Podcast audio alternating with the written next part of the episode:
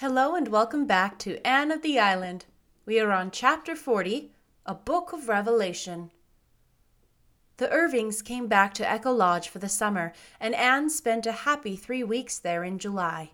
Miss Lavendar had not changed. Charlotta the Fourth was a very grown up young lady now, but still adored Anne sincerely.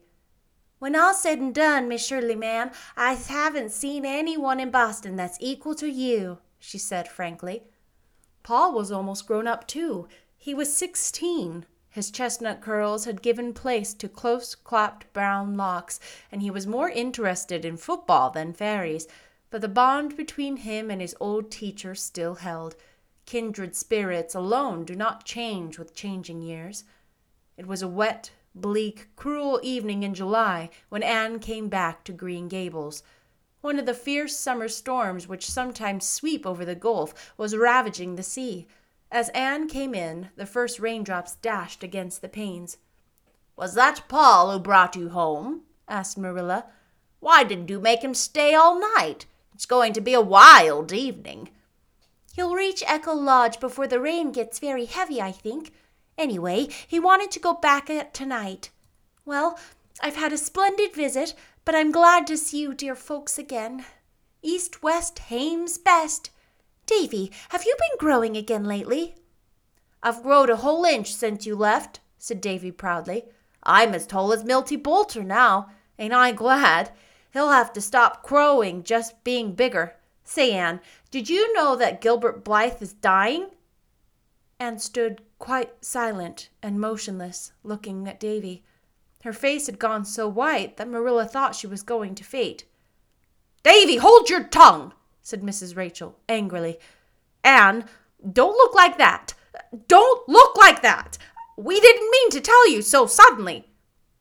Is it true?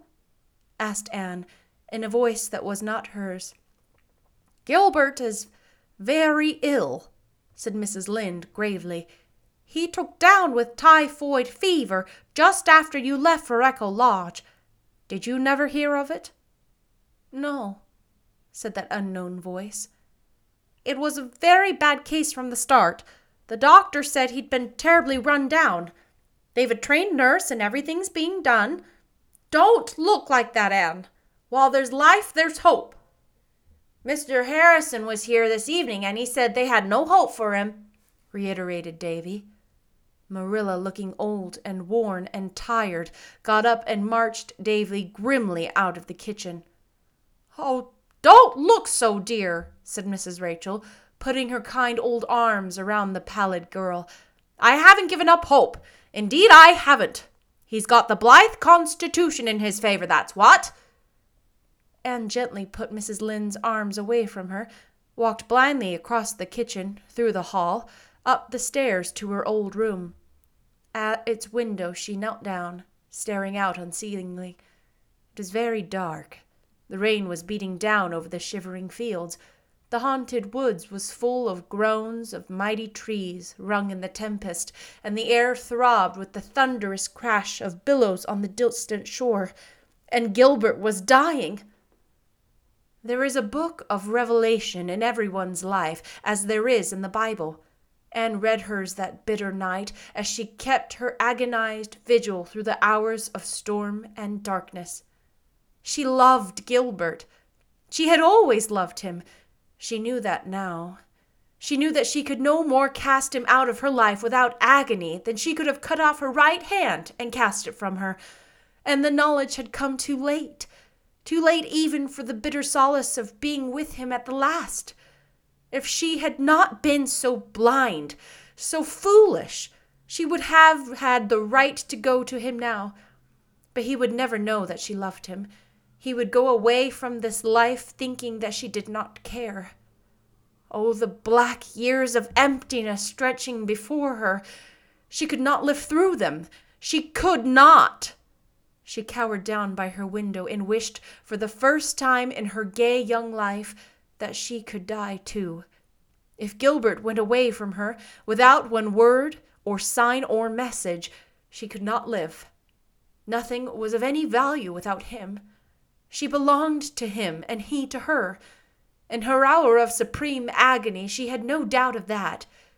He did not love Christine Stuart. Never had he loved Christine Stuart. Oh, what a fool she had not been to realize what the bond was that she had held her to Gilbert. To think that the flattered fancy she had felt for Roy Gardner had been love, and now she must pay for her folly as for a crime.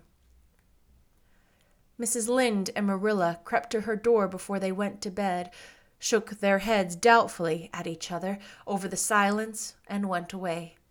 The storm raged all night, but when the dawn came, it was spent. Anne saw a fairy fringe of light on the skirts of darkness. Soon the eastern hilltops had a fire shot ruby rim. The clouds rolled themselves away into great, soft white masses on the horizon.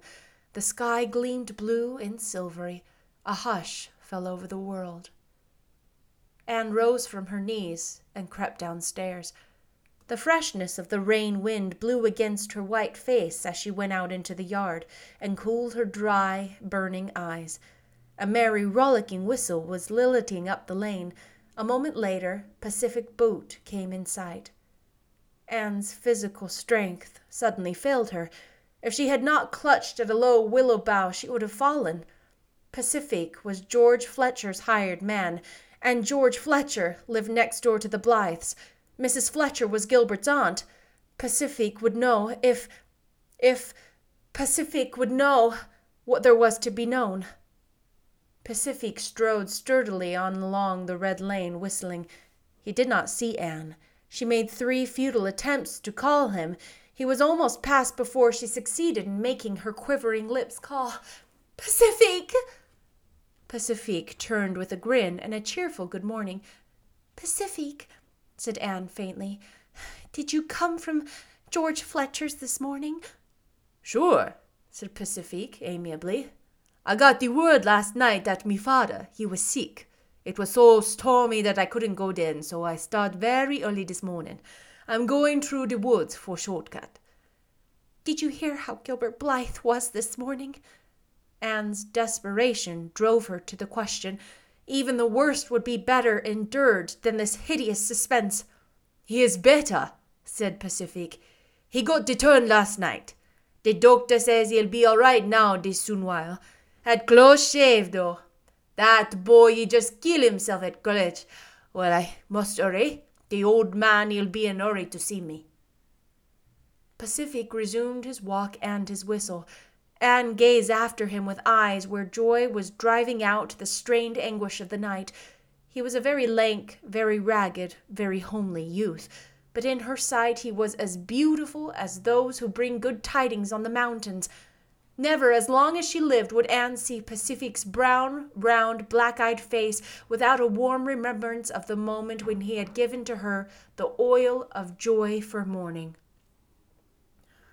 Long after Pacifique's gay whistle had faded into the phantom of music, and then into silence far up under the maples of Lover's Lane, Anne stood under the willows, tasting the poignant sweetness of life when some great dread has been removed from it. The morning was a cup filled with mist and glamour. In the corner near her was a rich surprise of new blown, crystal dewed roses the trills and trickles of song from the birds in the big tree above her seemed in perfect accord with her mood. A sentence from a very old, very true, very wonderful book came to her lips. Weeping may endure for a night, but joy cometh in the morning. That's the end of chapter 40. Oh my heck, y'all. I did not know that this was going to happen. This was a blind read. Holy cow, I experienced all of that anticipation and suspense and oh my gosh, what is going to happen with you? And yet I couldn't do anything or say anything about it because I was in the character. Oh goodness. Next chapter, chapter 41, our last chapter of Anne of the Island is titled Love Takes Up the Glass of Time. Oh, please, please, please, please, please. Gilbert, Gilbert, Gilbert.